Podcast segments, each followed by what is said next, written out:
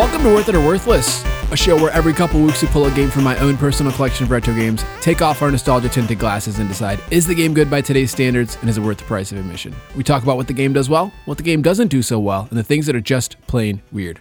I'm Yost Dan, joined as always by my friend Jordan. Jordan, what did we get into today? Today we played Turtles in Time.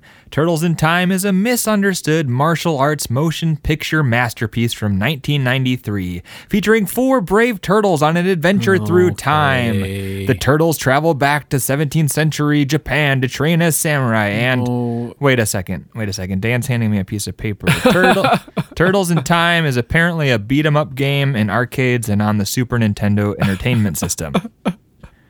We've been doing the solo episodes uh, lately with Donkey Kong Country and whatnot. Did you accidentally watch the movie instead of play the game today? No, see, this is the thing. For my like entire life, I have thought that the third Ninja Turtles movie was called Turtles in Time. Yeah.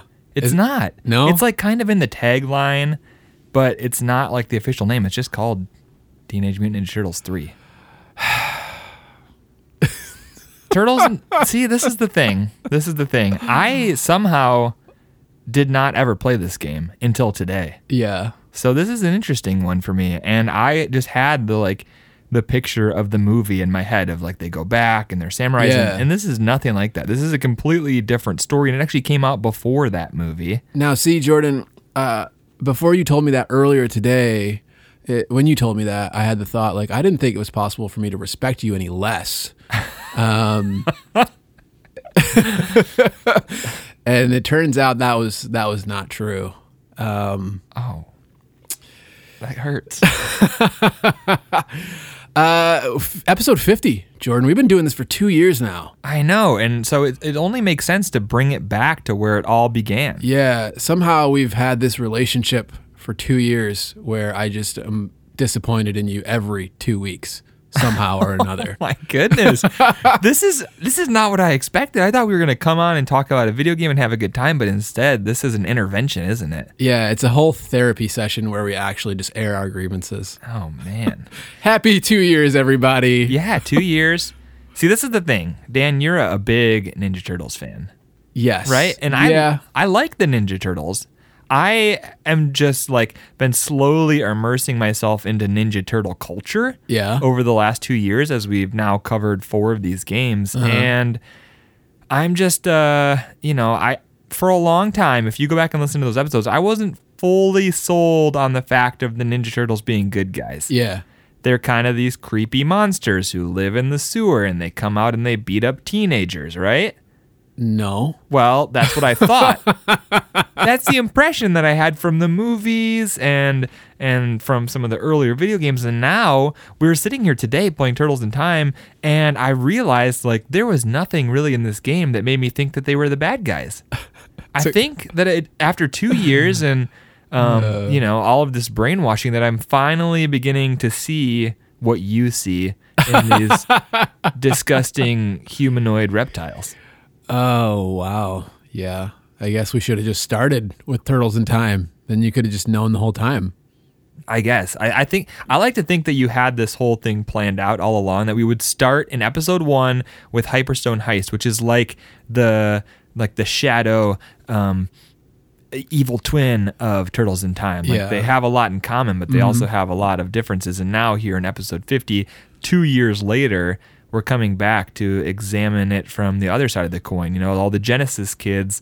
They only ever played Hyperstone Heist, and all the Super Nintendo kids only ever played Turtles in Time. And even though I was a Super Nintendo, kid, I never played either of them. I don't even think the Genesis kids played Hyperstone Heist. No, I still feel like that game is underrated. well, I'm, we're gonna have lots of opportunities to talk about it because they're very similar and Yes. they're they're built Yeah. off of the same concept. Yeah. but they definitely diverge in some different ways. Uh, we also played uh, the arcade version of Turtles in Time Yeah. on the arcade one up cabinet today. So we will be touching on both versions as we did with uh, the original Ninja Turtles arcade game. Yes. So- So. it'll be a similar thing. We'll look at um, what did the arcade version do well, what it didn't do so well, and then look at the Super Nintendo version. And they'll have a lot of things in common, so we'll touch on those common things as well.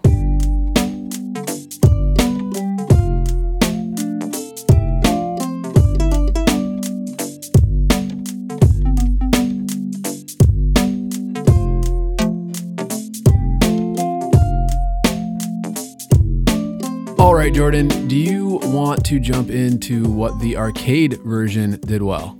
Yeah, let's start there. I think the most important thing that stands out to me of what the arcade version does well is that it takes everything that you loved from the first game, the Teenage Mutant Ninja Turtles, the arcade game, and it just does everything better. It looks better, it sounds better, the animation is better, I think the story is better. It just uh, it definitely is an upgraded version of that first game. That is so interesting because I almost feel the exact opposite. Whoa. really? Uh, yeah, actually one of the points that I have about what the arcade game doesn't do well, not to jump the gun too much. No, it's okay. Was that it doesn't quite feel as classic or memorable as the original arcade game to me for some reason. Wow. Um, do you agree that this one looks a lot better? Uh, it's, they. I don't. It's been a, a couple weeks since I played the original arcade game, but I don't think like, oh man, this game looks staggeringly better than the original arcade game. Wow. Wow. I guess uh, I don't know, man. I, I just feel like the the animation in this game is much more like cartoony and yeah. like lifelike. It kind I was saying like if you anybody has seen the trailers for the new Battletoads game where it's just like way over the top animation, like very cartoony, and I feel like they drew a lot from Turtles yeah. in Time, the arcade graphics. It just has like a much more cartoony flair to it. Mm. And I liked that. I thought that it was a, a big upgrade, but I can see how you might like the other one better. Yeah, I mean, this game, um, they're both good.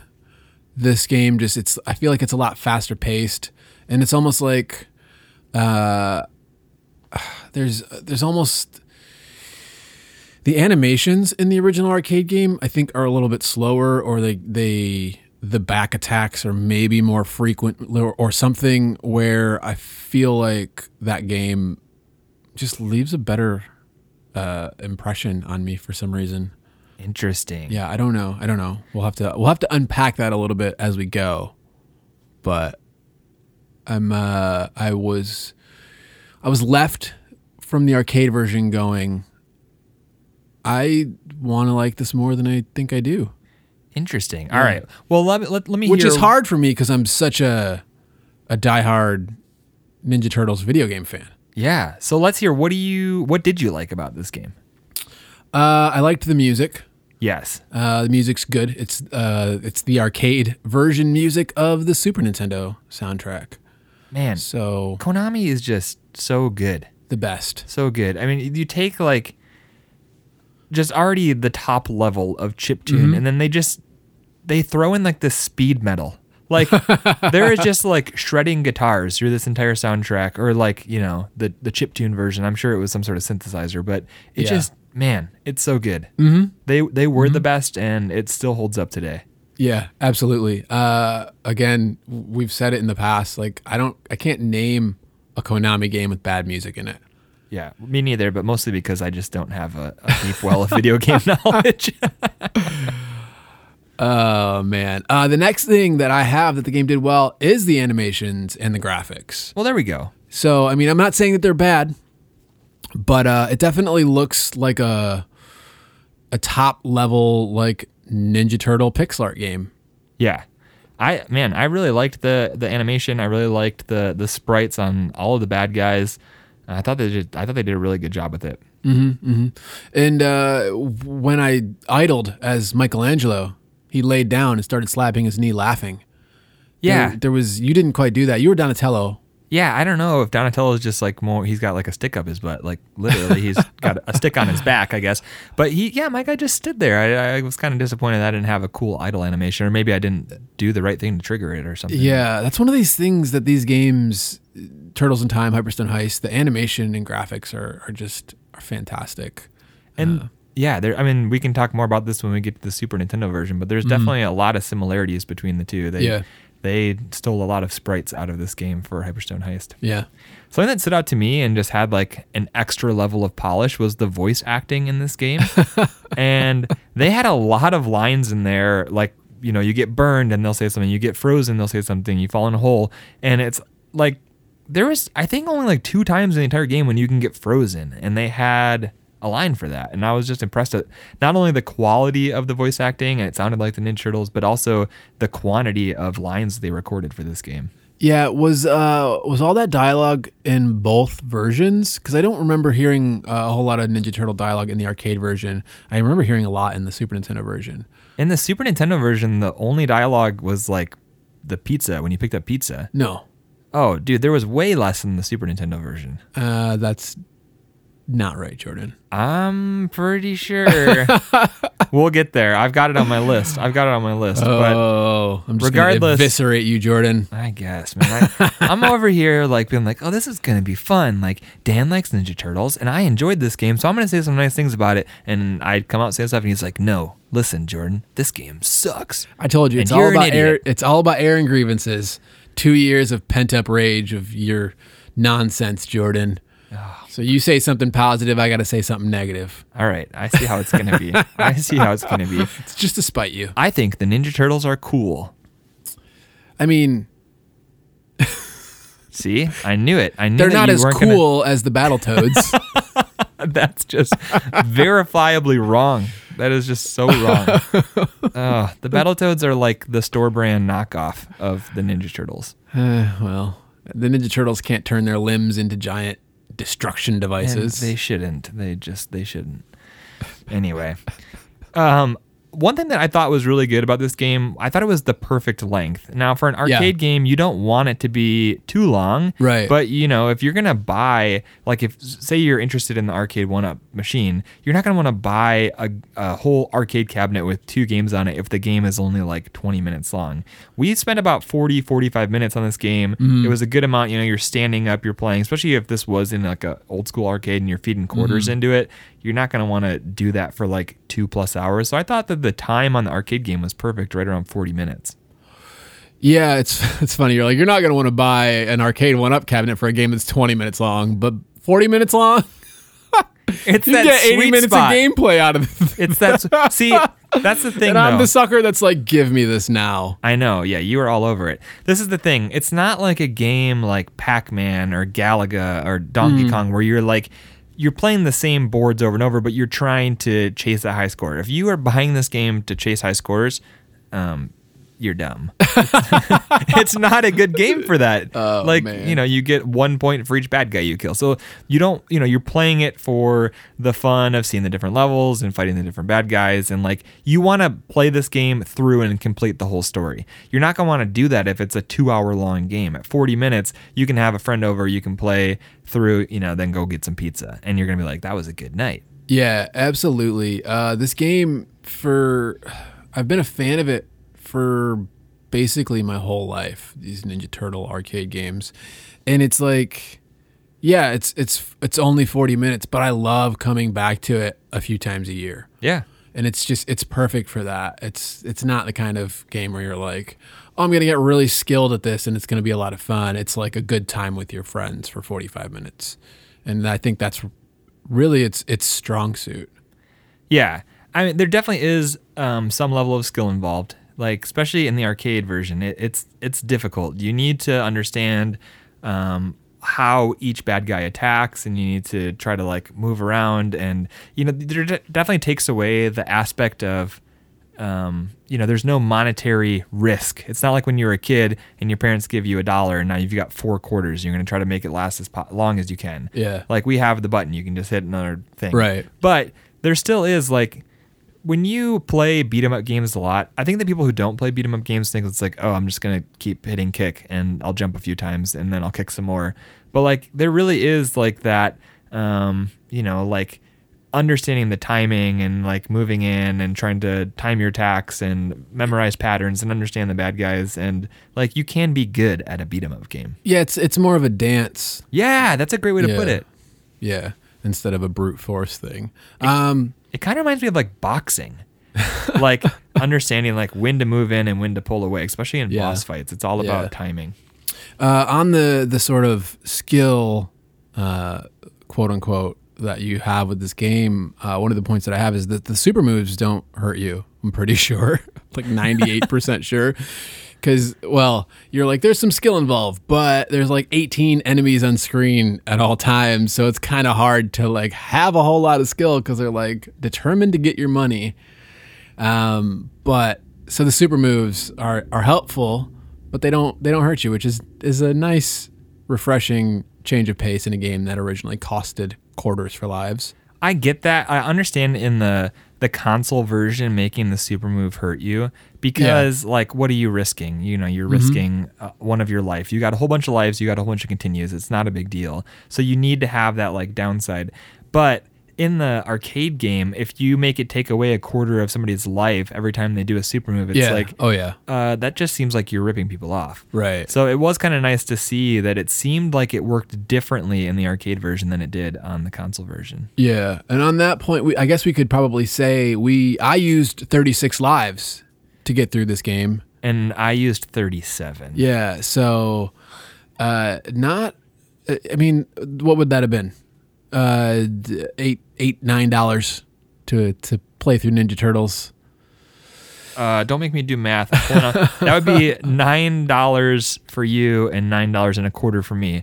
Which, if you think about it, like if we went down to Pinball Pete's, which is an arcade near us, and I had a ten dollar bill, turned it into quarters, and we played all the way through Turtles in Time, like I'd mm-hmm. be okay with that. Yeah, man, games used to be expensive. right? Well, that's the thing. You can't hardly find any arcade machines that take a quarter anymore. Now it's like Yeah. even old school games. I, I went to an arcade and they were charging fifty cents for Galaga, and I'm like, that's wrong. That should that should be that should be illegal. wow, Yeah, I, that's insane. it feels bad. Uh, the last point that I have of what the game did well is it's four players. Yeah. I just I like that. Yes, we always say that a beat 'em up game is more fun with a friend, and what's better than one friend? Three friends. now, to be fair, you might have a difficult time getting four grown adults around an arcade one-up machine. you know, we did play the two It's characters. true. We played characters right next to each other, the two in the middle, just because I Yeah. wanted uh, stick guy. Stick guy. What's his name? Donatello. Is that his name? I'm not gonna rescue you on this, Jordan. You should I don't know. want you to rescue me. I want you to help me love the Ninja Turtles. I think his name is Donatello. Stick guy. Anyway, I wanted to be him, and so we did play right next to each other, and it's fine. You could fit four people in there, but I mean, Yeah, and the two of us grown adults were like bumping hands occasionally yes, next to each other, so it's like it's it's a it's a tight fit. yeah, and it's it's a, even more dicey in COVID time. You know, you got to get real up close to your friends. Yeah, right. it's okay. Uh, do you have anything else that you thought the arcade game did well? No, I think that's all for now.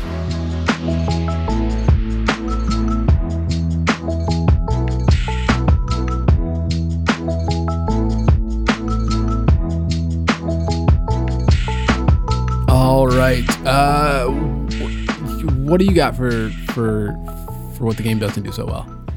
All right. Now, you might think this is nitpicky, but it's kind of a big deal to me. This game is called Turtles in Time. The whole theme of the Oh, game. Here we go. No, this is legit. This is legit. The whole theme of the game is time travel, but it takes like three levels before you even get to a time travel part. And then when you do, I was a little bit disappointed with the execution. I would have liked to see. You know, you go back to a prehistoric level. The first one, it's a dinosaur level. The second one is um, you're on like a pirate ship, and the third one, you're on like a um, old timey cowboy train out west. Okay, I liked the three um, past levels that they chose. And then there's a couple future levels. I liked what they chose, but you go and you're just fighting more Foot Clan guys. And there, yeah, there's a few dinosaurs in there, and yeah, there's a pirate ship way in the background that'll shoot a cannonball at you every now and then. Uh, and then I don't even think they bothered trying to. There, they, there were some horses in the train level, but it's like, man, we've been fighting foot guys for four Ninja Turtles beat 'em up games now. like, maybe just have us fight some dinosaurs. Maybe just have us fight some pirates. You know, like why did why did it have to be more Foot Clan guys? Why were there even Foot Clan guys in? Like, if if Shredder has the ability to banish you back in time, why does he even bother sending Foot Clan guys and bosses who will then teleport you back to the future when you defeat them? That doesn't make any sense. Just leave us in prehistoric times.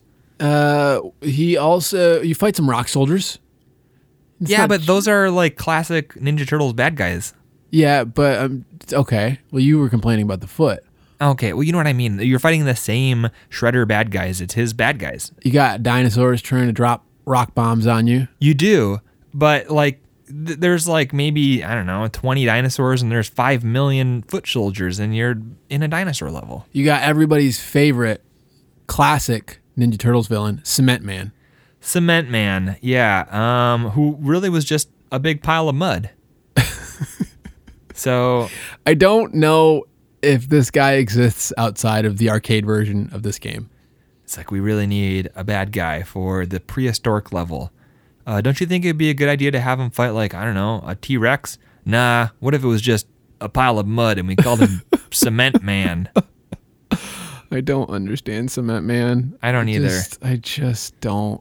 Why? Yeah, it was Why? very strange. Anyway, so that that's my main gripe with it is that they just they had this really cool idea with Turtles in Time and then they didn't fully lean into it. Yeah, yeah. Uh, another thing that I have that you kind of touched on earlier, I think it's what the game doesn't do so well. Terrible jokes. Terrible jokes. Tell terrible, me, terrible me more. jokes, such as getting burned and saying, "I forgot to put on sunscreen" or whatever they say. Yeah. So I guess you were right. There is a dialogue. This is where it was. It wasn't. So they there is dialogue in both, but they make jokes in the arcade game, and it's more like prehistoric Pterosaurus in the Super Nintendo version. Yeah, yeah, yeah. Yeah, so yeah, you're right. They do have a little voice acting at the beginning of each level, but I just mean the turtles don't quip as much as they do in the arcade There's version. cowabunga at the end of levels, right? Yeah, but that's every Turtles Um, game. Well, I don't know.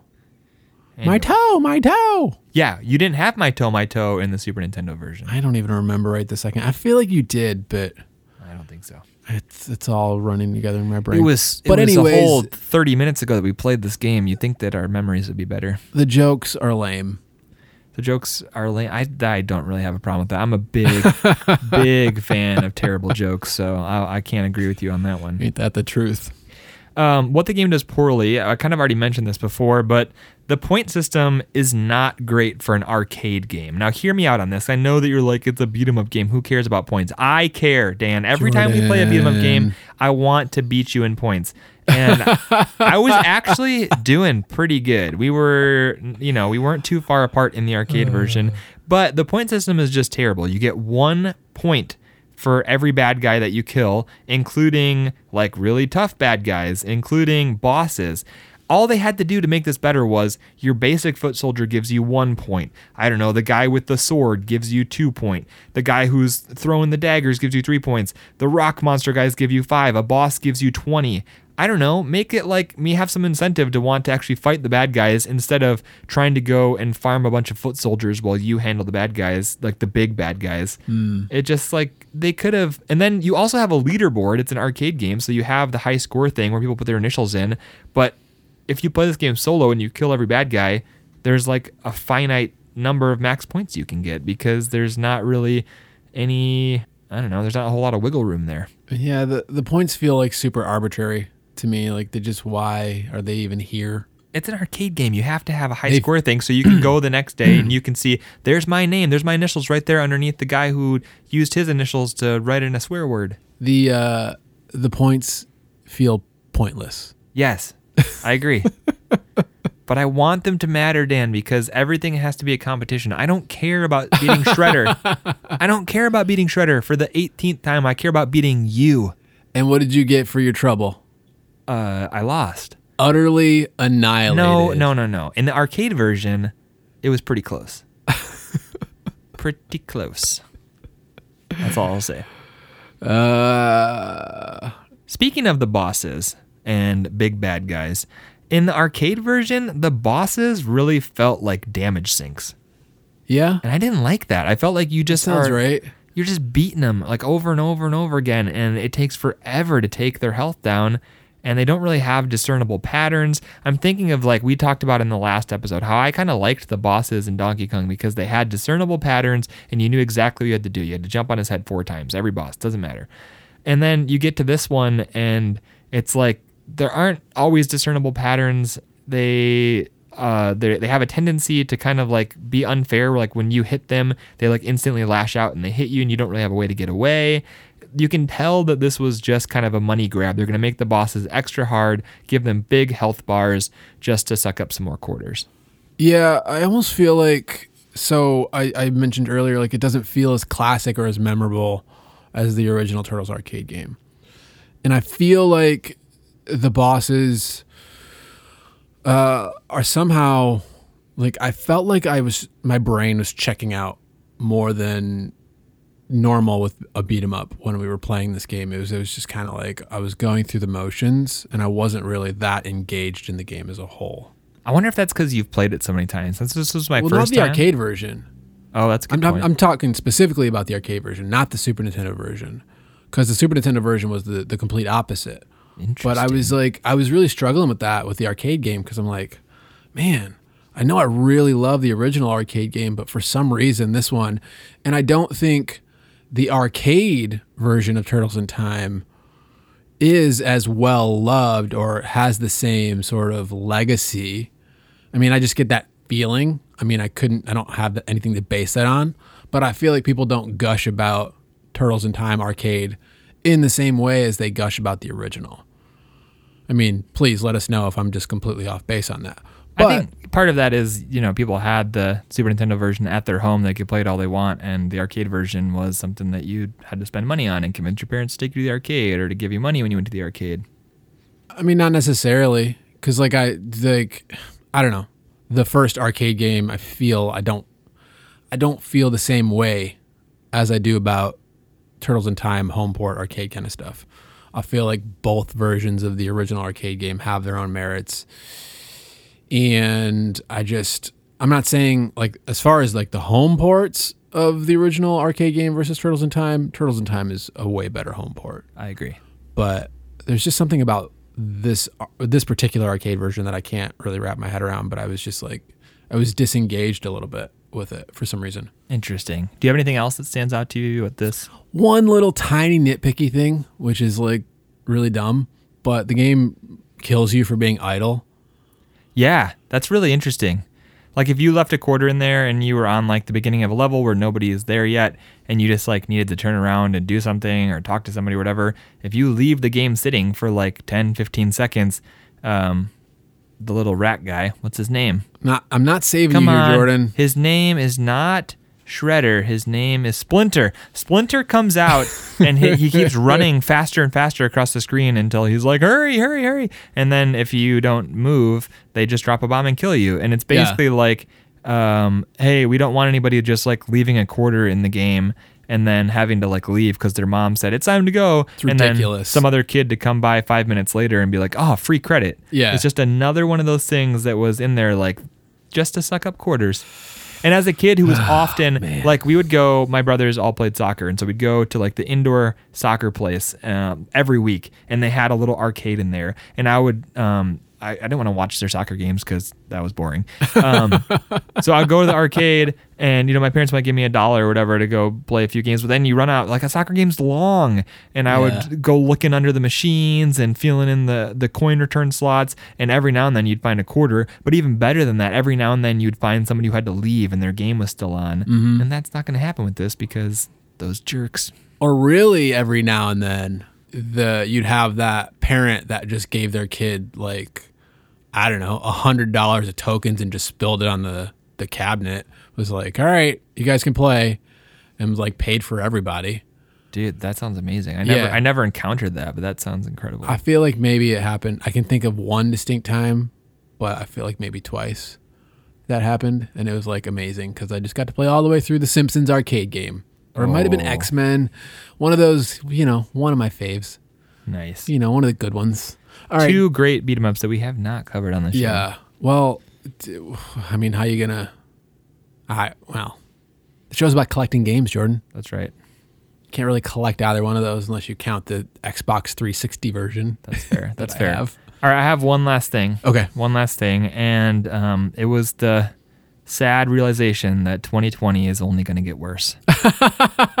so we mentioned that there are two future time travel levels, and one of those future time travel levels is 2020, and uh, You know, the world is infested by foot soldiers and a gigantic flying Krang with lasers who's destroying everything. And I'm just kind of worried about what the second half of this year holds for us because the first half was not great, but at least it didn't involve a 40 foot tall flying monster being controlled by a brain in its stomach.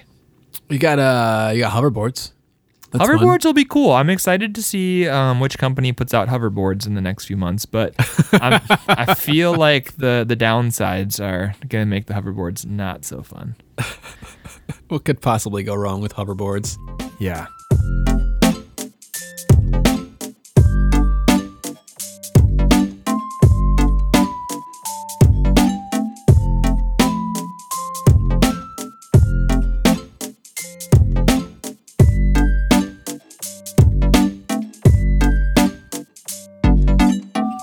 Let's move on to the Super Nintendo version of this game. All right, what do you got?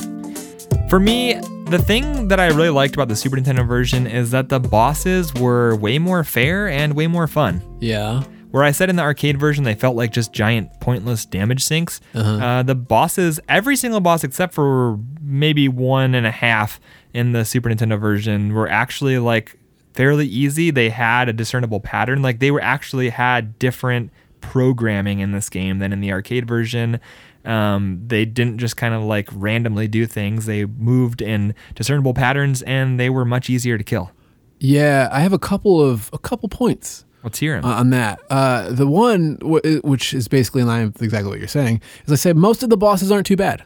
yeah. Um, but to further clarify, I have that the gameplay in this uh, this port feels a bit slower and more controlled. You're throwing guys, you're you're slamming them on the floor. You just feel whereas the arcade version feels kind of fast and glidey and you're just kind of like mashing buttons.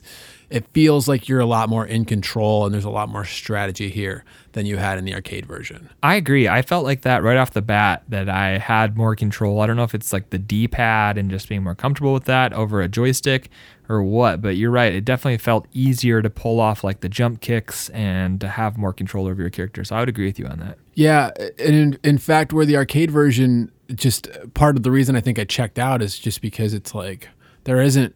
I didn't feel like there's a whole lot of strategy to that. Whereas with this game, this port, I'm like, you can hit a guy once and he'll bend over, and then you walk over, and you can choose to slam him or throw him into the front of the screen based on which direction you're holding on the controller. Yeah. And so I felt like uh, I was being more tactical, especially when you started, you know, talking about points. And I was like, all right, if you want to go with, with points, I'm going to show you how to get more points, Jordan. And then I, I just completely eviscerated you. I'm pretty sure it was it was very close in both lives and points. I, I, don't, I don't recall there being a big difference. Uh, well, that's because you used what two continues, and I didn't use any, and I had like 700 points, which was probably probably well over 200 more points than you had. Uh, I, I, would I would say just- eviscerate is probably the right word. there's just not any record, and I, I just I don't feel comfortable. Oh, I I, don't feel comfortable going on record without really having any any visual proof. Now, if only we had video footage of our entire playthrough and we could really just go back through and look and do the math. Oh yeah, you recorded all that, didn't you?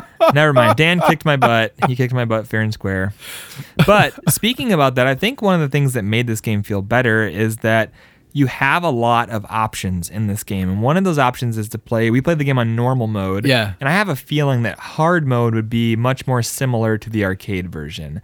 You, you, there was less guys on screen, which made it more manageable to be tactical and to, you know, definitely being able to um, choose if you're going to throw a guy or slam him helps a lot because you can use the slamming the guy as an offensive thing. And so that definitely helps you. But just having less guys on the screen made it way easier to like be more tactical and to do that dance, that like bobbing and Yeah. weaving and, and knowing when to attack guys and when to retreat. And so it did feel better. And I think part of it was having those options to use, um, you know, um, go to normal mode instead of hard mode. And that Yeah. wasn't the only option that was good. You have the option to choose more lives, more continues, which we didn't really need. I said to you at one point, I was like, how much, like, how terrible would you have to be at this game to need all the continues? Now, I did need two, but I think you can have up to like seven or something. And, oh, go ahead. So you have you can set the lives per continue up to seven, Yeah. and then easy mode gives you three continues, Normal mode gives you four. Hard mode gives you five. Continues. Gotcha. Okay. So on hard mode, you would in theory have 35 lives, and I think the continues might be shared between the players. I could be wrong, um, but yeah, you would get 35 lives to beat hard mode. Okay, that'd make more sense if they were shared between us. Yeah. I would have used them all, and you would not have used any of them. Another great option that the arcade mode did not have was being able to choose the color palettes of Mm-hmm. the turtles. Yeah, yeah. Now, I, I want to say, in honor of you, Jordan, complaining about my 4,000 points, I have a section of my notes But you had like called options, and then I've filed all of the good points of the options under one oh, oh. Section of my notes. So I've I've tried to eliminate some of my 4,000 points I like it. Hit into me. one area, and a lot of it is what you're saying already. Yeah. I have the options. You're starting to touch on the comic slash animation color Yeah. the the comic palette makes the turtles all shades of green and brown. Yeah. Um, I think the animation they're all just green. Which makes it kind of harder to tell who's who. Yeah, yeah. Uh, the options to obviously change the difficulty, which affects the number of continues that you have in the lives, and then I have the the running. You can set it to automatically run or to manually run when you double tap Yeah. forward. And both have their merits. Yeah, we played the game on auto run, but I think afterwards we tested. I tested a little bit of uh, manual running, and I think we would have liked that better. I think so too. If it's some your more typical beat 'em up running where you double tap a direction to run that way. Yeah, there are enemies in this game that block unless you're like sprinting at them and shoulder charging, or if you hit them from behind.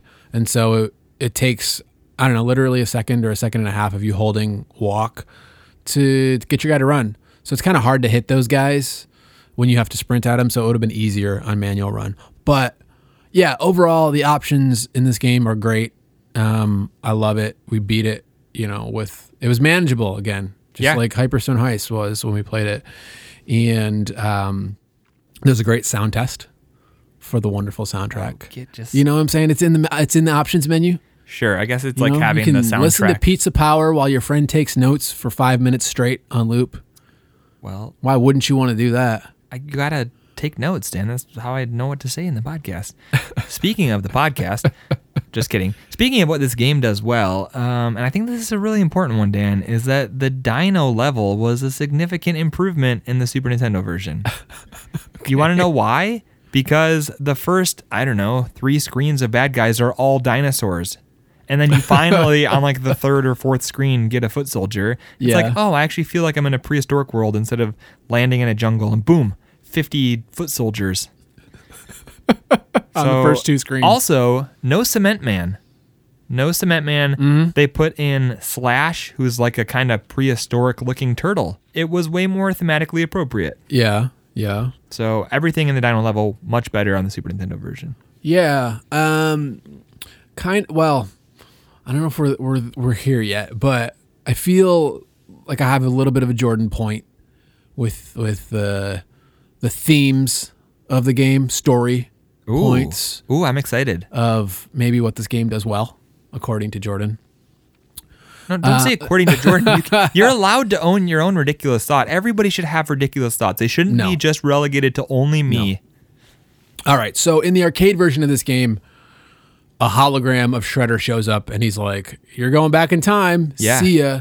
It's like, well, that's some very strong technology you have there, Shredder. Yeah, it is. Um, it's amazing that he manages to send the turtles back in time without any hyperstones. yeah. Yeah. Where like where in the Hyperstone heist version, like at least he's got these magical infinity infinity stones that you know theoretically give him the power to shrink Yeah. Mm-hmm. turtles and send people back in time. And but like w- there is nothing in this game. Like you Mm-hmm. have this in what the game does well. no, well, I'm not there yet. Okay, I was gonna say I have got- this in what the game I'm does saying i- poorly. in the arcade game, he shows up as a hologram and banishes you. yeah. However, in the Super Nintendo version, he jumps through some kind of screen and then you get banished to time back in time. So I'm going, oh, so you're in the Technodrome.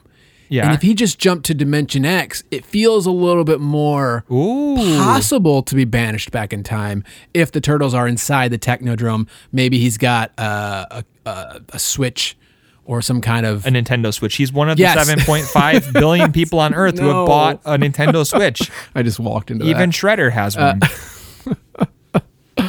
Um, so one of the things I have that the game does well is that it feels a little bit more possible for Shredder to banish the Technodrome back in time than to show up as a hologram and banish the turtles back in time. See, I kind of like that because I agree that was something that I had and what what it did poorly. It's like I don't understand how is he doing all this without the hyperstones. I don't have any clue what what um what do you call it? Generation X.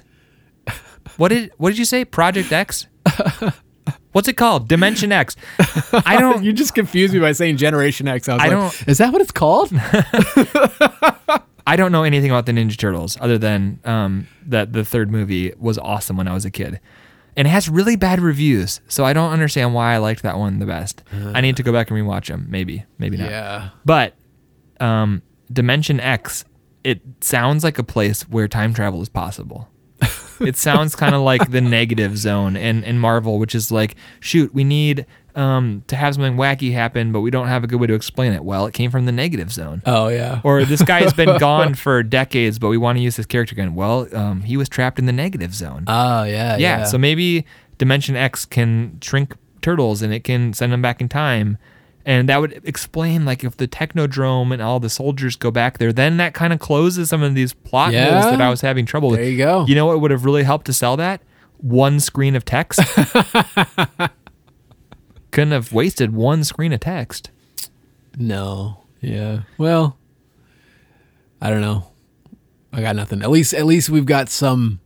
They Yeah. they fixed it. I feel better, and. I actually can now erase that um, that thing from my what it did bad.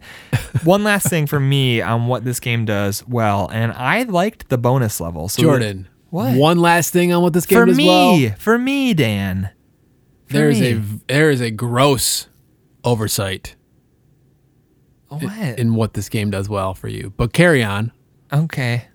I really liked the bonus levels in this. You don't have the bonus levels in the arcade version, and so in this one, they took a couple sections, specifically the like hoverboard and surfing sections of the arcade game, and they turned them into like little bonus levels that were shorter and a little bit different gameplay. But I kind of liked it, and it gives you a different aspect. It helps break up the side-scrolling beat 'em Yeah. up that um, you're doing the rest of the game, and they actually took the the hoverboard level from the arcade version and, and took it from a horizontally scrolling level and turned it to a vertical scrolling level, Mm-hmm. and I thought that was really cool.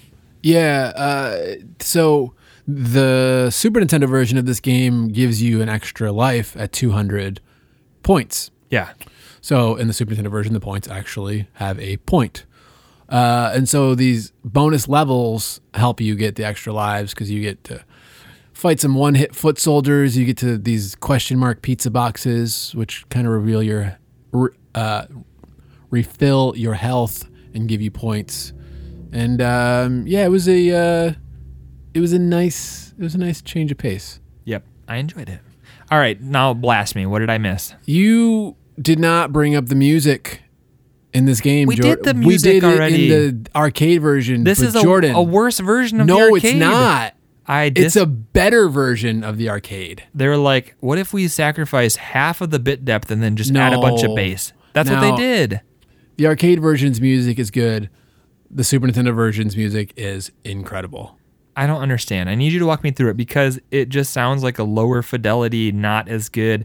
You lose some of the like nice bit depth on the synths and you don't get any of that like electric guitar shredding and it's just here's a bunch of it's good 16-bit chip tune. It is good, but like it's I don't see that it's better than the arcade version. Now now arc- you go and you slam me and I'll, no, I'll it's, accept it's, it. it's fine. It's fine. I just expected you to to have the point individually in the Super Nintendo version, and you didn't. But I actually, the arcade version music, I think, is actually worse to me, All right. in my opinion. That's fair. Um, it just it is what it is. But the soundtrack is so good. I mean, it's just so good. I agree with you. I agree with you. I think that the boss music in this game is one of my favorite video game songs of all time. I will say we turned off the um, the game and started setting up to record, and both of us were humming Mm-hmm. different and beatboxing different little lines from the game. So it definitely sticks with you. It's an earworm. It's a good soundtrack. Mm-hmm. Um, I would need to do some more side by side comparison to. I just I just really like I love chiptune and I do like retro chiptune, but I do really like modern chiptune that is Mm-hmm. like where it's chiptune mixed in with like some real instrumentation, and you get that in the arcade version. So Yeah. it's probably just a matter of preference. Yeah, yeah. Or it's just the Super Nintendo version.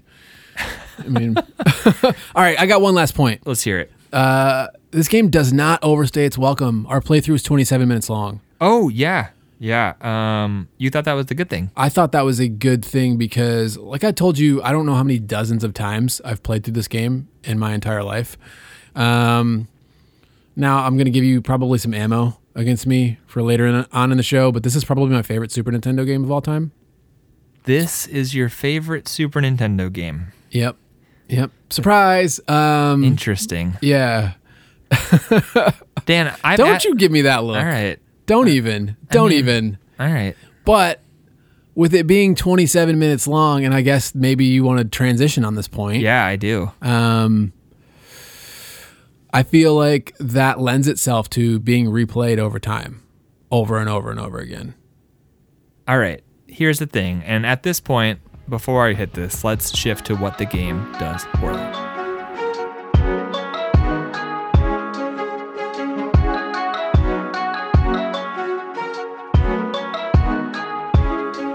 For me, I see this 27 minute playtime not as what it does well, but what it does poorly because you have the arcade version clocking in at 40 minutes. Mm-hmm. This version actually has more levels Yeah. and it somehow manages to be a shorter experience. Mm-hmm. If I'm going to spend $60 of my early 90s money, which remember was is more like $120 with inflation, that's a lot of money, Dan, mm-hmm. for a 27 minute game. That you can play dozens of times. I I don't know. Like I like beat 'em up games. I love beat 'em up games. It's Jordan, one of- I've played this game dozens of times. I understand for you, Dan. I'm trying to give an, a, a perspective of somebody who's not obsessed. I'm sitting in a room and I have like 17,000 Ninja Turtles staring at me. 17,000. I've never been. Count them, Jordan. Dan, One, Listen, Two, three. pretty sure four, that Yoda five, counts as a Ninja Turtle. He's an six. honorary Ninja Turtle. And I see Shredder. There's a lot of Ninja Turtle apparel in here. Six Ninja Turtles saying. and a Shredder. I'm just saying, listen, you might be a little bit biased. I love beat 'em up games and I like to play them. There's a lot of them. They're not like a ton of differences often, especially with retro beat 'em up games. Um, but the nice thing about there being so many of them is you can play a bunch of them and experience a new story and something different. Th- This isn't a game that I want to play 15 times and get better at. It's like the thing with these games when I was younger was like the struggle to see the rest of the levels and to beat them. Now this one has the the easy mode and the more continues and stuff, and I feel like it's it's easy and it's short, which doesn't lend itself to me being something that I want to replay a whole bunch of times. So, from my perspective, Jordan, I absolutely adore once a year playing Turtles in Time. That's that's great for you. And so it's like it whenever I come back to it, and it's not like, oh, I want to play this 27 minute game. Like it's not like games today where you play them every day and you want to keep coming back Wait, to wait, the same time out. thing. Time out. Are you saying that you wouldn't absolutely adore playing this game once a year if it was an hour long? Um Or 40 minutes? 40 minutes long? 13 more minutes of high quality content? I'm trying to think because like I played the arcade version, I don't know, three months ago on my Arcade1Up cabinet by myself, and I wasn't like gushing over it. Yeah. And when I played this today, it was like, oh man, yes. And I played it for, I, I had to capture some footage, uh, I don't know, a month ago with it. So I played it for a few minutes like a month ago. And I was like, oh, I forgot about this game. And it just made me so happy. All right. Um, and so I like the fact that it is like short and I can just get my fix, beat the whole game, and then just be good for the year and then come back to it. you know what? I'll agree with you. I would rather have it be short and good than long and overstay its welcome. Mm-hmm. So I would much rather have it end at about a half hour long and not overstay its welcome than be like some of the beat 'em up games that we've played where you are like into like an hour and 15 minutes and you're like, please just end. I don't want to punch or kick or jump anymore. Jordan, you wouldn't rather have this game be two and a half hours long and have computers randomize the music? Um, is that a shots fired at Streets of Rage 3? No, yeah. That's the thing. You're right. I I don't want this game to be Streets of Rage 3. But I mean, if we're talking about a modern game, um, I would be disappointed in a 27 minute runtime in a modern game. All right, agree to disagree. Uh, well, in a modern game, you would have uh, what is it? Fight'N Rage is a, a modern game that's a lot like this, but I think it is uh, a playthrough of that is more on the 40 minute side, and I think there's branching paths and different characters and stuff like that. Yeah, which is what you'd get in a modern game. You'd Yeah. also probably get new unlockable characters. You play through the first time, you beat it. Now you've unlocked Yeah. Casey Jones. You play through it another time, you unlock another Ninja Turtles character. I can't think of any. Splinter. You'd beat it with him. You'd unlock, I don't know, April O'Neil with a, a boombox that she can hit people with. I would actually play that game. Konami, call me. yeah, right. If you ever start making good games again and stop making pachinko machines. you mean Nickelodeon call you? Nickelodeon owns the Turtles now. Mm-hmm. That's sad. Yeah, Well, no matter how good of a game they make, we'll never get that good soundtrack again. yeah. Uh, so what else do you have the game doesn't do well? Um, this is just, I mean, we don't have to spend a lot of time on this. The voice acting compared to the arcade version, not great. You can tell it's just some random Konami developer. they didn't bother trying to get like somebody that sounded like a California dude, like the typical Ninja Turtle. Um, yeah, I just, the voice acting was bad. Bury my shell, a wounded knee. Yeah. It's like, you know, you're running it through the Super Nintendo sample channel, so it's already not great. And then it just, they're like, they didn't really bother trying to hire an actor. It was the random guy who was in charge of putting those in, and he recorded himself. Big Apple, 3 a.m. I mean, it's definitely memorable. Like, I was like browsing online just to see what people were saying about this game, and I found an entire Reddit thread of people just like saying the different voice lines from this game. So, like, they stick in your head when you have a few voice lines. Yeah, yeah. But yeah, uh, another thing that this game that I didn't like on the Super Nintendo version was the Shredder fight on the arcade version is significantly better. They took um, what was a fun and different Shredder battle, and they're like, we took the Super Shredder battle from Manhattan Project and just did the exact same thing again. Jordan. That's I- that's the Ninja Turtles game. They're like, what if we did the same thing again? But what I'm saying is they didn't. They had the arcade version that was different, and I thought it was more fun. And then I just like we played the Super Shredder battle, and like he's just warping through everything, and he was like it, it's really weird. It's like they flip flopped. I didn't like the bosses in the arcade version because they were too difficult, and they were. And then you get to Shredder, and he's like pretty straightforward. Flip flop it in the Super Nintendo version. All the bosses are pretty straightforward. I didn't really like Slash. He was a little bit too random and um, hard to pin down. But then you get to Shredder, and he's just like one of those um, bosses from the arcade version, and he. I don't know. I didn't like it, and just the fact that it was very similar to Shredder battles and other console home ports that we'd already played. Yeah, I also have I have Slash written down. It's what the game doesn't do well. He blocks and he's got an annoying pattern. Um, I didn't really have a problem with Shredder. I think it's, that Slash was the only one that really stood stood out to me as like I'm not having much fun, and I think that's because he can block. It's like why can he block? Yeah, That just feels annoying. you go and land a perfectly timed jump kick in as he's like moving diagonally across the screen, and not only does he block it, but he damages you. And it's like, wait a minute, wait a minute, I just I just did a good thing. Why am I getting hurt? Yeah, and I feel like that's where the game starts to to get a little bit harder, just a little bit. Is that Slash fight? Yep. All right, I got one more. Right. last thing, and this is something that I say about a lot of retro beat 'em up games, and it's missing some of the things that you would have in a modern beat 'em up game that would make it feel like it has more depth and make it have more replay replayability.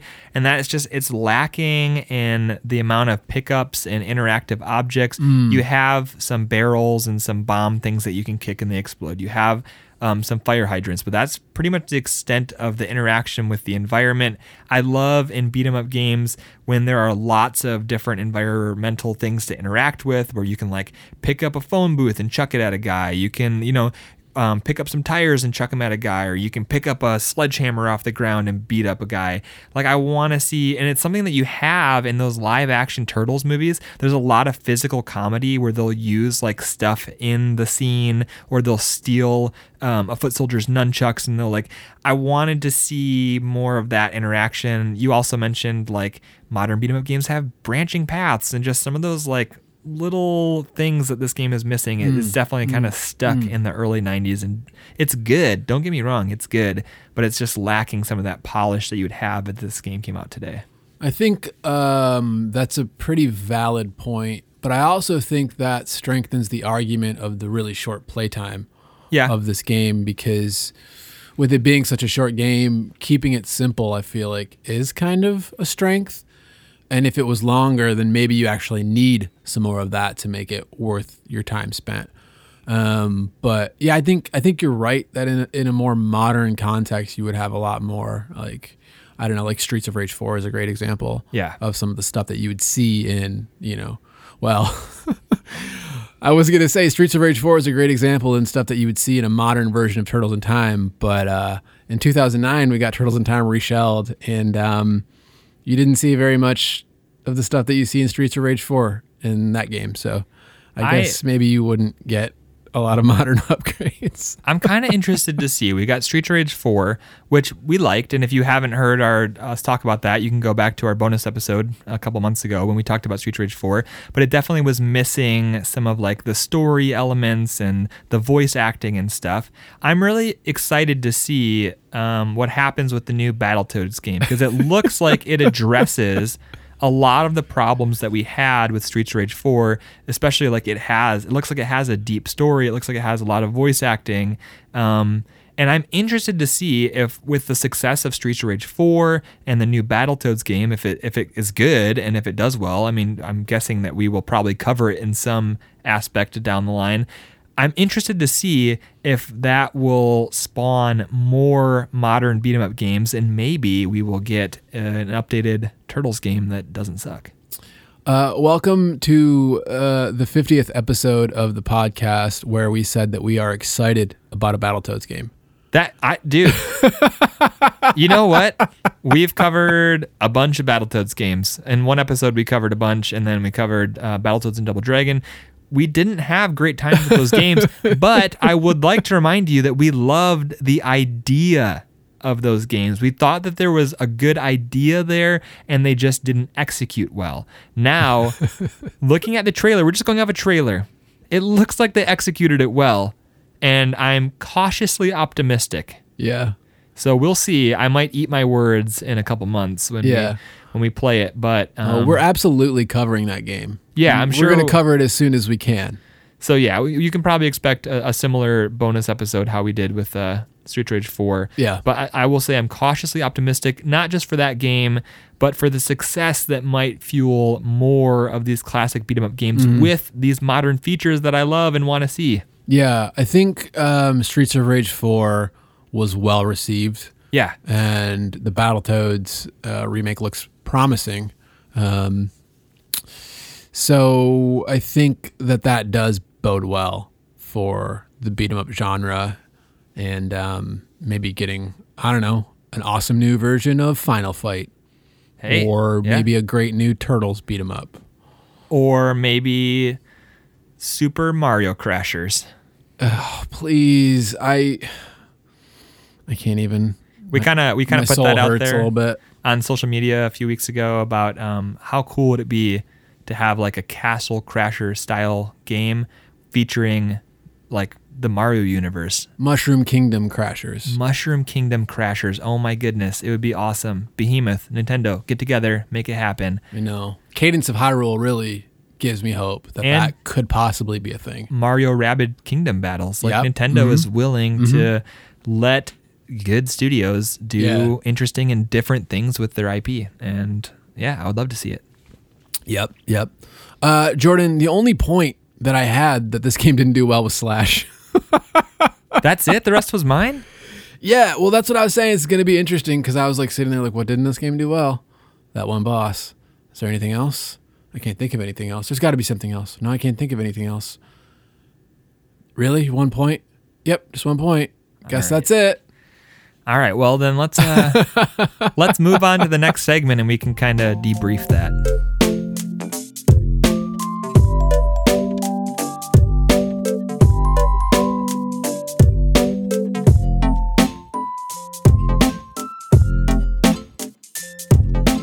All right, Jordan. Uh, what would you pay for the experience that you had with the arcade version of this game.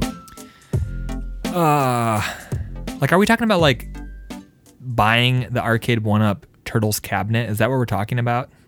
No, I think since it's an arcade game, what would you be willing to pay to see Turtles in Time all the way through at an arcade? Okay, so we kind of touched on that a little bit. Like, I theoretically spent nine dollars and twenty five cents, and I feel like if we went to an arcade and played through this, like that would be on like the higher end of what I'd be willing to pay, but I'm still below like one ten dollar bill. Yeah. Usually when I go to the arcade, I'm like putting a twenty dollar bill in there, and so I could see me like blowing through half a cup of quarters on this, especially if it was only over the course of forty minutes. Um, so like I feel okay with saying ten dollars at an arcade in quarters. Now, like it seems Not in dollars, just in quarters. in quarters, yeah, because it, it does seem like a little bit high. Like I don't know if I would stand there for forty minutes and play this. We would probably get Yeah. distracted and end up at the Blitz machine. Uh, right. I feel like I would have to be there with.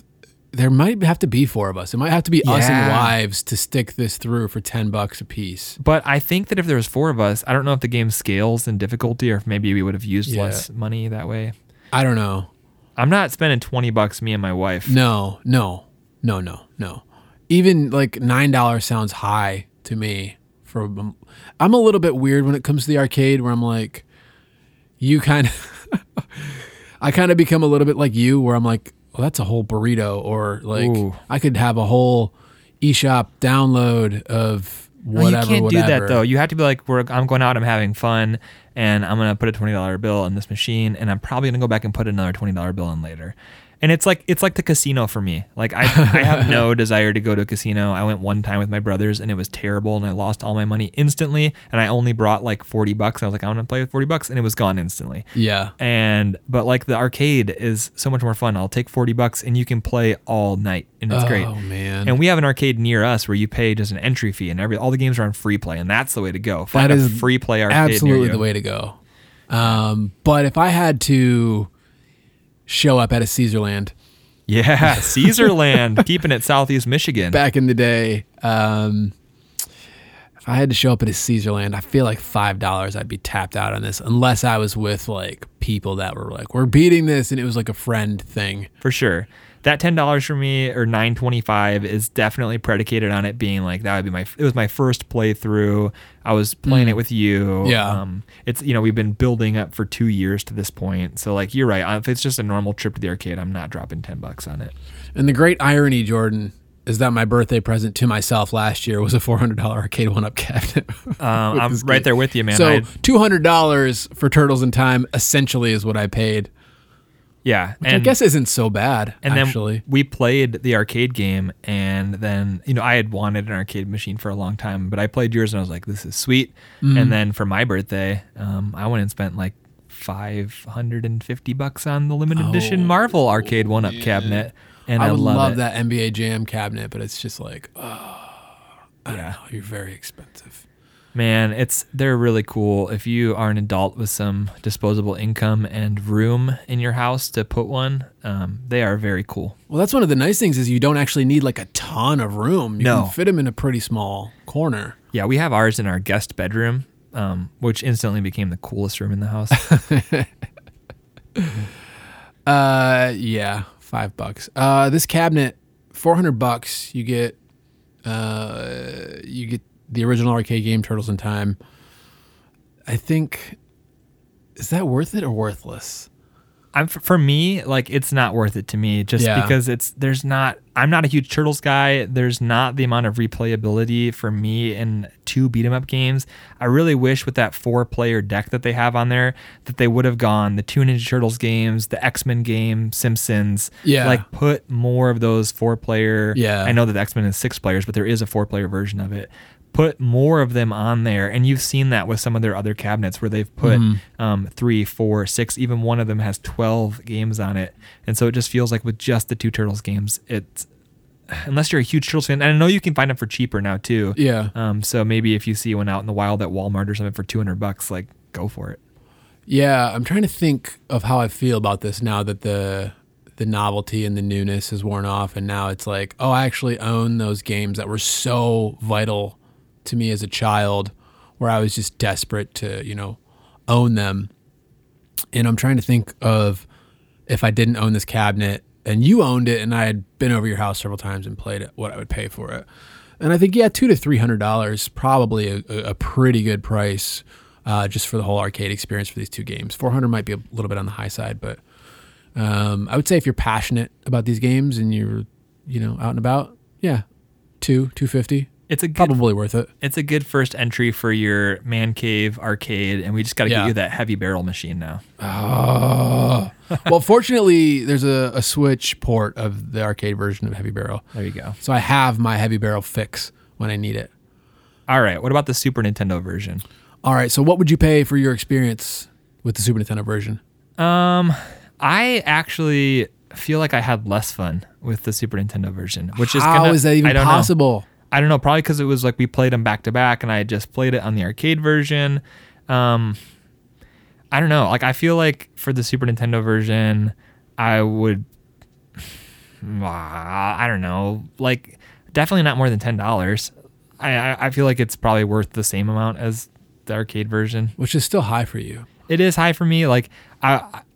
I know that it's like a more rare game. I don't know what, what it goes for. I know it's more rare game, so that's like that's affecting me. Like I feel like this is an expensive game, so if I saw one, I would buy it just so I, you know, so I could sell it. I'm trying to think of if I know anybody who is uh, wrong as often as you are. Probably not. Like um, I have that exclusive superpower of just being very confident in my wrong opinions.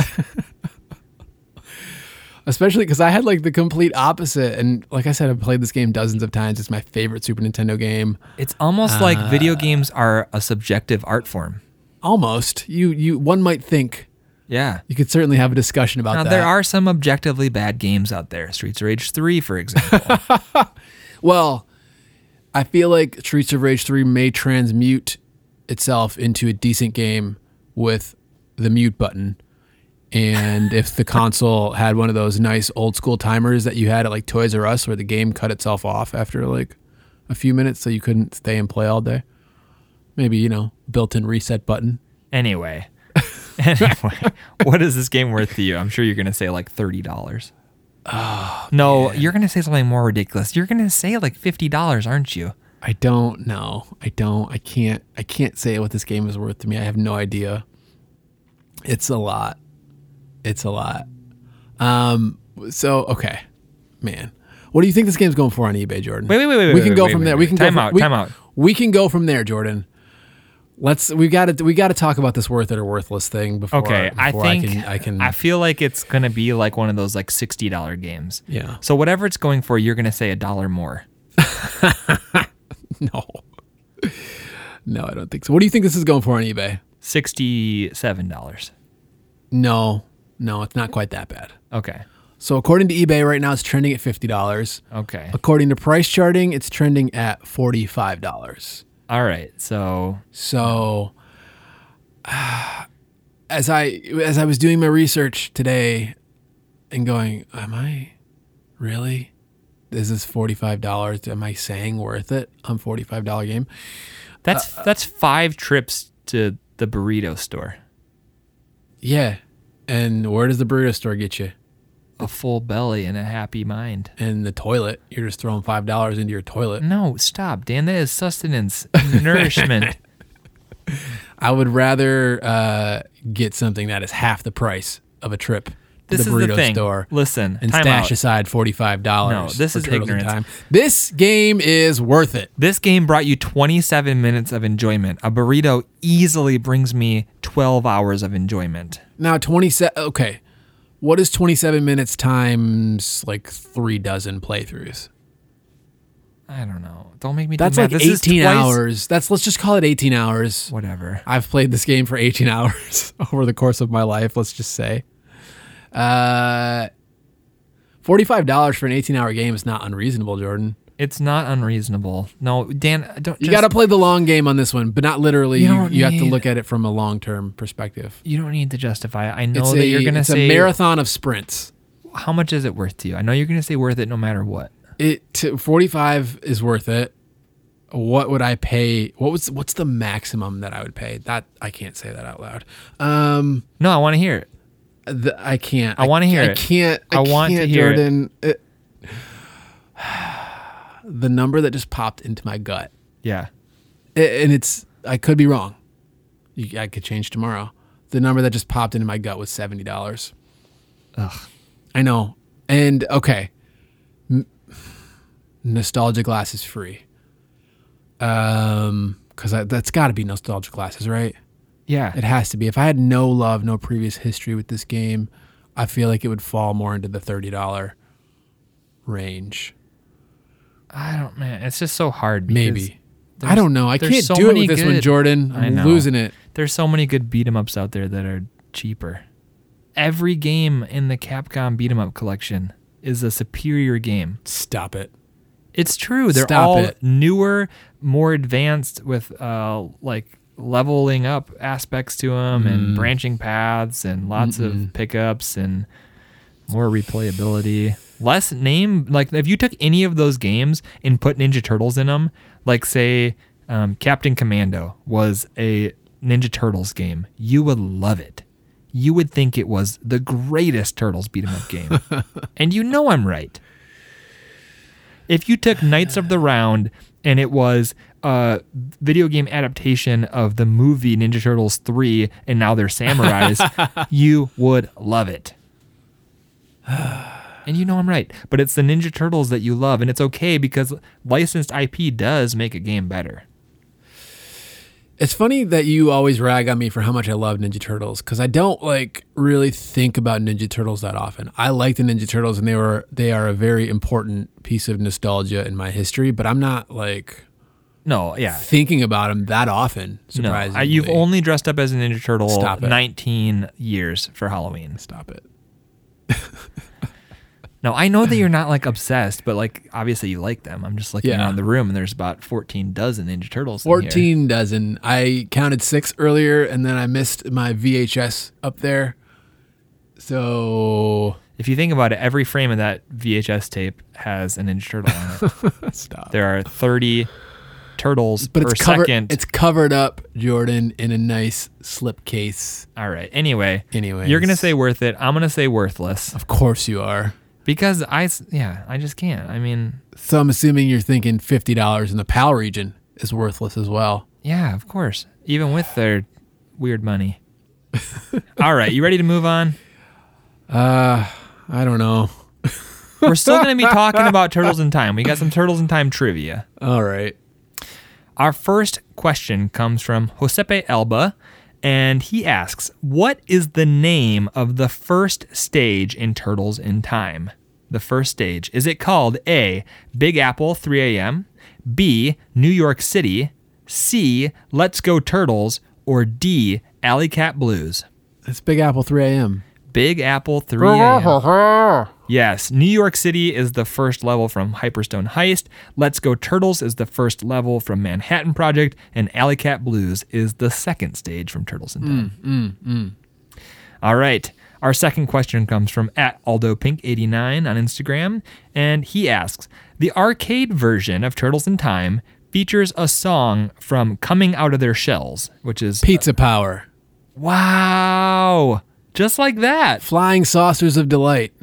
It's just the arcade version. Pizza Power. Pizza Power. That's what makes us feel all right. You don't even need the, the other answers. April's Ballad, Tubin, No Treaties. Now I told you earlier while we were playing, I had no idea this was a trivia question, but like I found out today that you could actually listen to the Coming Out of Their Shells tour album on Spotify. But what's the like appeal of it? Because it doesn't even sound like the Ninja None. Turtles. It's it just is absolute hot garbage. yeah, it's bad. Yeah. I would be interested. Now I heard that they actually filmed. It, so this coming out of their Also shells. hot garbage. Coming out of their shells was like alive on stage. Yep. uh, with the Ninja Turtles from the the movies, like the guys in the suits. Yeah, and dressed up in like rock and roll attire. It's yeah, terrible. It's and, terrible. Mm-hmm. and like Shredder comes out, and um, they did the they did the show. I think it was in New York, and they filmed it, and it was actually a lot different than the show that ended up going on the road because they couldn't afford like all the extras and stuff. So every time that like the foot soldiers were supposed to come out, um, they did that in the New York version that they filmed. But then I guess everywhere else in the country, the turtles just danced around and sang their lines, and they would be like supposed to be fighting bad guys, and they'd be like doing like their quips, but there wouldn't be any bad guys. Mm, yeah. So if it you only got worse from the VHS tape. if you want a good analog to the uh, coming out of their shells tour, just uh, think about the Star Wars Holiday Special, and you'll be right about there. It's that bad? It's that bad. oh man, now I kind of want to. Pretty sure. Yeah, the last time I was like, "What is? Why? What is? Why am I watching this?" Well, congratulations. Stan. Thank you. You uh, stumped, or not stumped, you didn't get stumped by Josepe or Aldo, but since we featured their trivia on the show, we'll be sending them something in the mail. And if you want to send us something, uh, some trivia, maybe we will feature on the show and we will um, send you something in the mail. All right, Jordan, are you ready to move on to our bounty segment? I'm ready. Let's do it. All right. Uh, it is Pokemon is finally over as we are recording this episode. Uh, so we have uh, a Pokemon winner for July.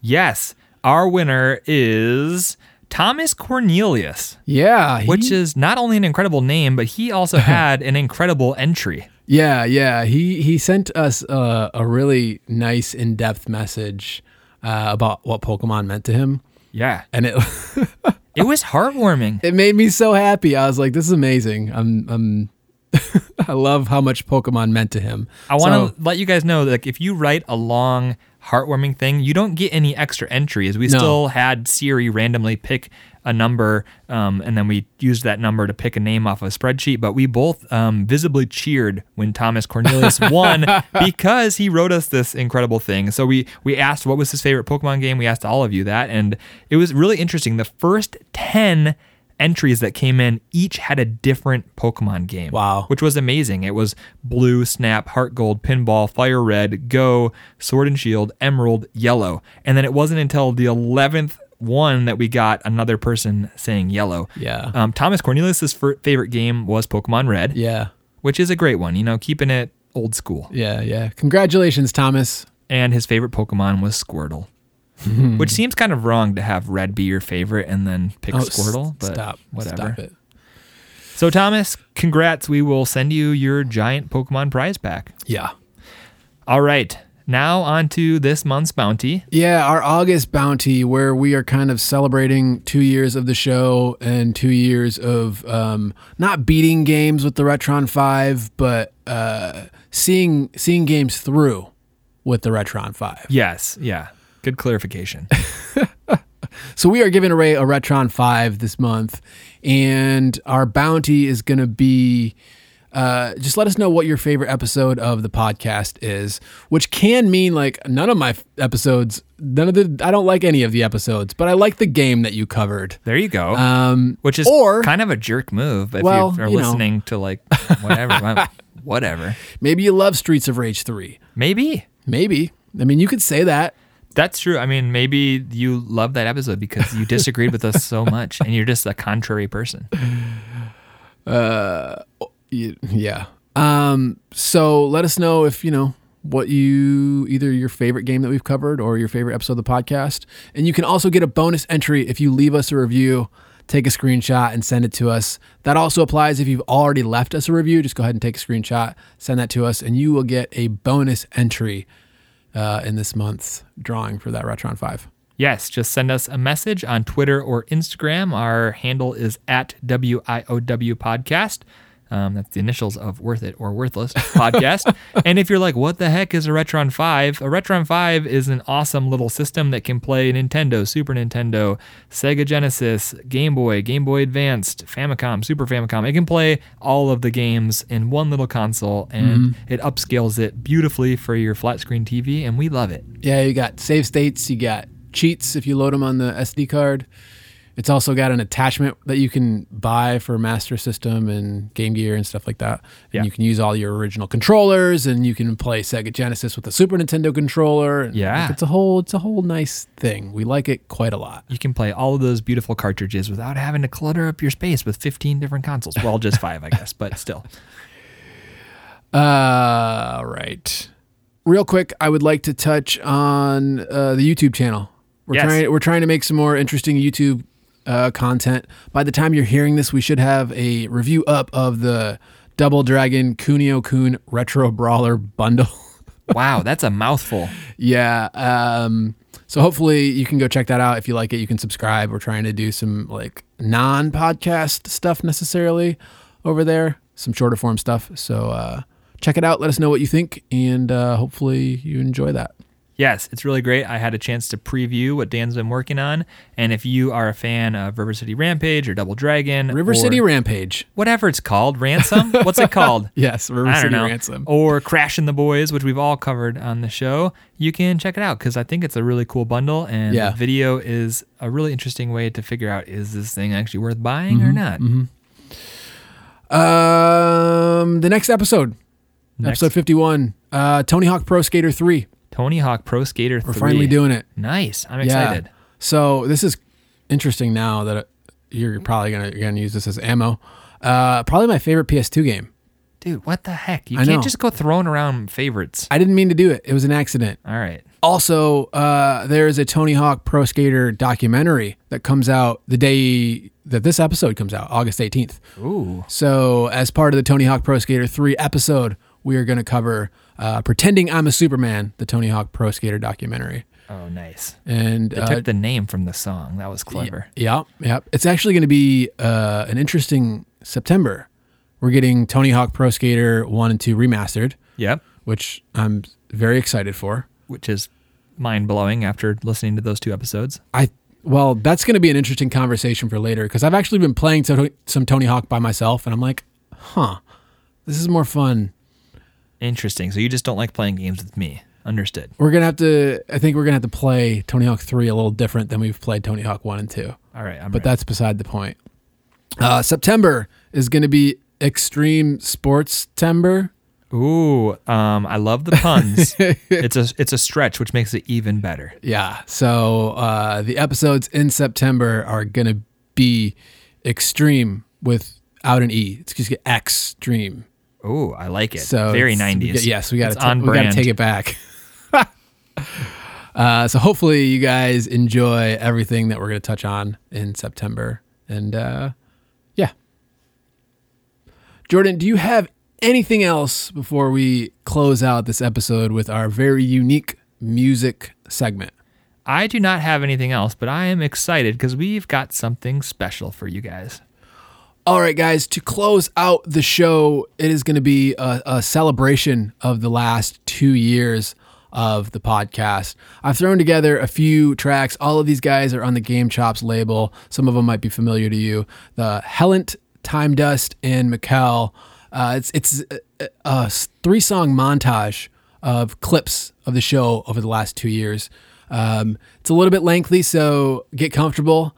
And I hope you really enjoy uh, listening to where we've been for the last two years because it uh, it was it was uh, an interesting ride digging through these old episodes looking for clips for this this montage because uh, Jordan, we've been some places. We have. This is going to be a nice little ride for you. For so for those of you who have heard our whole back catalog, you will be given a little ride of some of our highest highs and lowest lows. Mm-hmm. And for those of you who maybe this is your very first episode, you can get a small taste of what you're missing out and maybe why you should go back and binge listen through all of the ridiculous things that we've had to say about these retro games. We'll throw air quotes around missing out.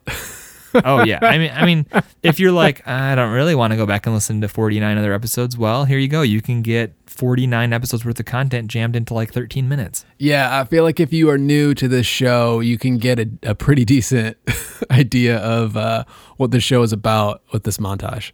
It also just features uh, features some of the most true statements that I've ever said. Of course, of course. All right, I think that that is going to wrap it up. I think so too. Enjoy. Guys, thank you so, so much for listening. Um, the past two years doing the show have been amazing, and this is one of my favorite things. So I just want to really say we appreciate you all, and uh, I look forward to the next two years. Here's to 50 more. Bye. Welcome to Worth It or Worthless, a show where every couple weeks we pull a game from my own personal collection of retro games, take off our nostalgia tinted glasses, and decide is the game good by today's standards and is it worth the price of admission? We talk about what the game does well, what the game doesn't do so well, and the things that are just plain weird. I'm your host Dan, joined as always by my friend Jordan. Jordan, what do we get into today? The Teenage Mutant Ninja Turtles Hyperstone Heist. Jordan, what do we get into today? Heavy Barrel! Right, yeah, we did. I don't think you can just say the name of it because Right. you gotta yell it. Jordan, what do we get into today? NFL Blitz! Jordan, what do we get into today? Today we played Snow Brothers by Capcom for the Nintendo Entertainment System. It's fun. I'm not sure. I, I feel like I need for us to talk this out to decide what I feel about it because I'm really unsure about this whole th- this whole Snow Brothers thing.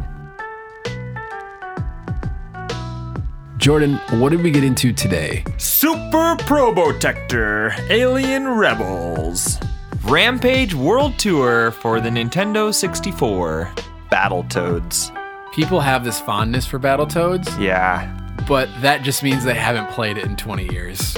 We made it to the fifth level. We only died 300 times getting there. This is a first for Worth It or Worthless because Yeah. up till now we have beaten every game Yes. that we've that we've uh, talked about. And Uh, quote unquote beat. I mean, Jordan, you can't really say you beat it. oh no. Jordan, what did we get into today? Today we played Batman Forever, the arcade game on the PlayStation. Yeah, how was it? That was one of the most insane video games I've ever played. Jordan, what did we get into today? We played Space Jam for the PlayStation. What what do you uh, what do you think people are paying for this game on eBay? What do you think it's trending for? Oh man, I really hope there aren't people out there buying this game. just just full stop. I hope nobody's buying this game. Jordan, what did we get into today? Today we played Wave Race for the Nintendo 64, Batman Returns for the NES. Tony Hawk Pro Skater, Sunset Riders, Streets of Rage number 3 for the Sega Genesis. Yeah, did you like it? I don't think I've ever heard worse video game music than this game. I like it blows my mind Yeah. how bad the video game music is in this game. It's so incredibly bad. So, what what do you what would you pay for this experience that Man, you just had? uh, I I don't know that I I wouldn't. Jordan, what do we get into today? Life Force, Teenage Mutant Ninja Turtles, The Manhattan Project. He doesn't really ever seem to have a purpose for what he's doing.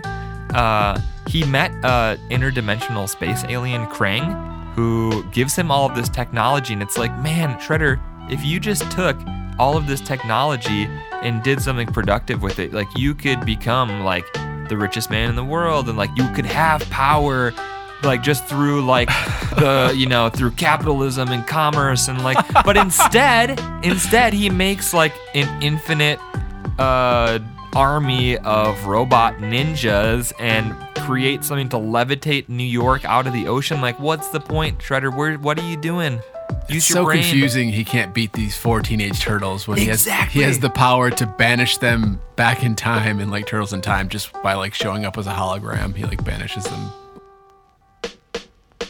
Jordan, what did we get into today? Today we played Mutant League Hockey WWF No Mercy Captain America and the Avengers I actually don't know the name of it. It's called Battletoads and Double Dragon, the ultimate team.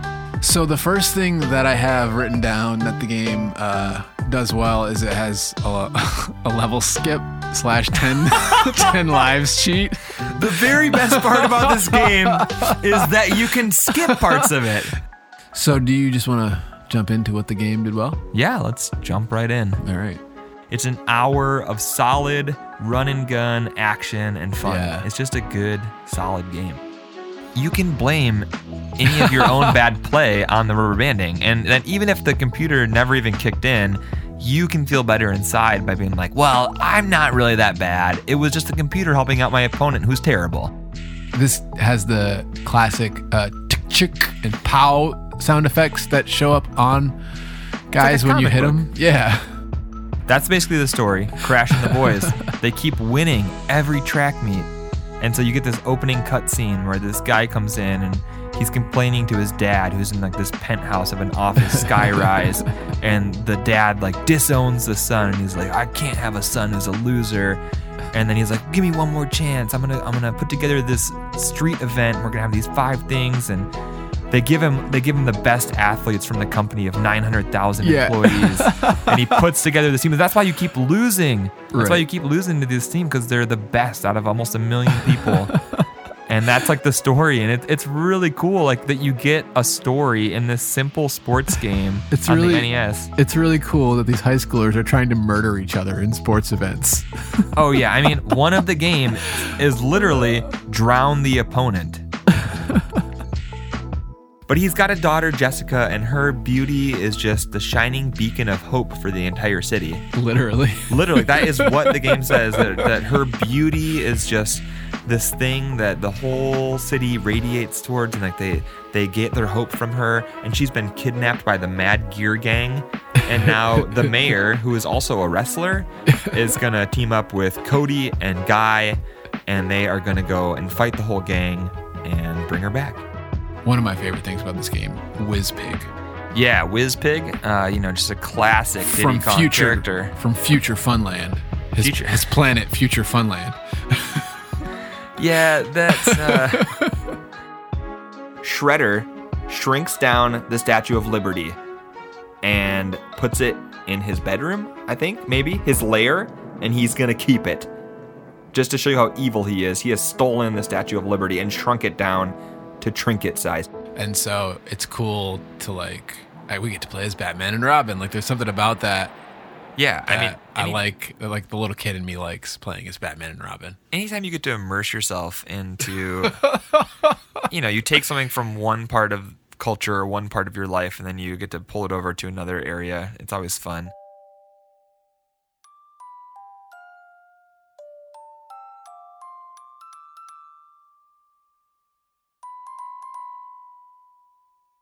let's move on to what this game didn't do so well According to the manual, he's named Brownie because of his warm personality.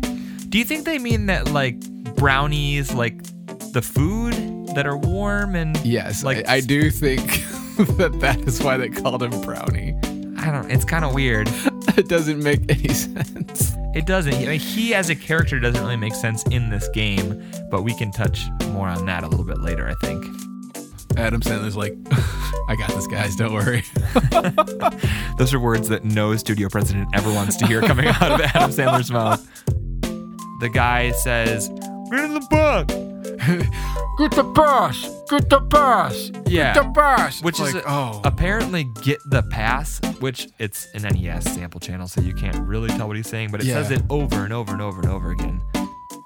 This is a weird game. It is. It's a very different beat 'em up than a lot of the ones we've played. And now that you mentioned like the motorbike level, I feel like that's another like mark in the column of this game being more unique as a beat 'em up. there was no motorbike level. Yeah, it, you're it's every level is just walking to the right and beating guys up.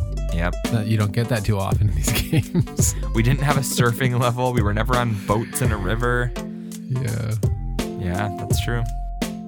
There's like some kind of almost every level has a Pizza Hut like nice piece of pixel art Yeah. poster or some And they're they're they're different. They're, they didn't just take one and like slap it in there a bunch. There's like different Pizza Hut logos and billboards and signs and like they could have called it a life saver. like literally the easiest pun ever. Life saver. Why did they not do that? Maybe they thought of that and they just got got a look from somebody that was like, no, we're not doing that. Oh yeah, let's just go with health swords in, instead because that's so much better. And so here we are, the fourth time trying to, you know, Yeah. do this GoldenEye episode, and I, I don't know if it. I can neither confirm nor deny whether it was GoldenEye's fault that I had to puke while I was playing it. What's good about Sonic? Sonic 2 specifically. One of Um, Lex's great questions. who in the world puts a spiky roof anywhere? like it doesn't make sense. Jordan, that's where you're wrong. Ridley is a space pirate. Mother Brain is a space pirate. All of the Ridley bosses, is a dragon. all of the bosses are space pirates. okay, that's a a very loose definition of space pirate. That is not what I'm Uh, expecting. A, like a, a pterodactyl and a dinosaur brain thing and a really fat uh, lizard. All right, Jordan. What would you pay for the experience you just had? If I saw this, I feel like if I had like 50 cents in my pocket and saw this somewhere, like I could, I would drop 50 cents or a dollar on this. So I would maybe spend like four bucks. I would probably go 25 cents for two of them, so like 12 and a half cents for one. Oh man, because like if this popped up on the Switch eShop, I could legitimately see myself spending like 9.99. I like, there's a bunch of other better beat 'em ups out there. Mm-hmm. Uh, I don't know that I'd pay for this game. I don't know. I don't know. I'm leaning hard on my uh, tried and true two dollars on this one. Uh, okay, I'm gonna have to. I'm, I'm gonna tr- approach this from a new direction. If I was playing this and this was like an arcade version, and I was putting quarters in, like I could see myself. uh, you know, we're there. The two of us. We're trying to beat this game. Like I would cut myself off after uh, a five dollar bill's worth of quarters.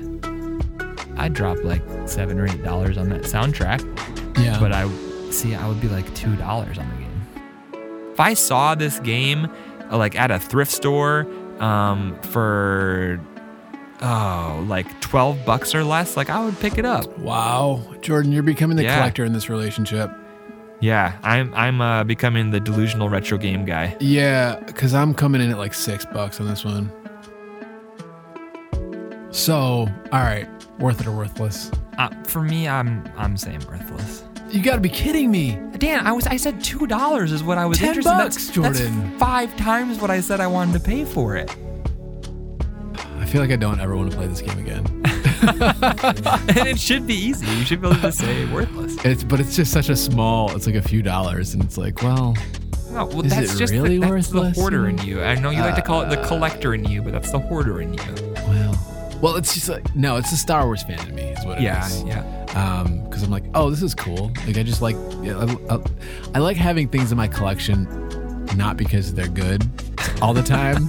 Yeah, that's But fair. just because, like, oh, this is like a piece of Star Wars history. So, Yeah. yep, gotta say worthless on this one. Yep, I agree. Uh, seventeen dollars loose. Oh goodness, this is Um, the worthless. Easy. This is easy. Next. Ten dollars. That's worth it. Thank you so much for listening. We will see you in the next one. See ya. Bye.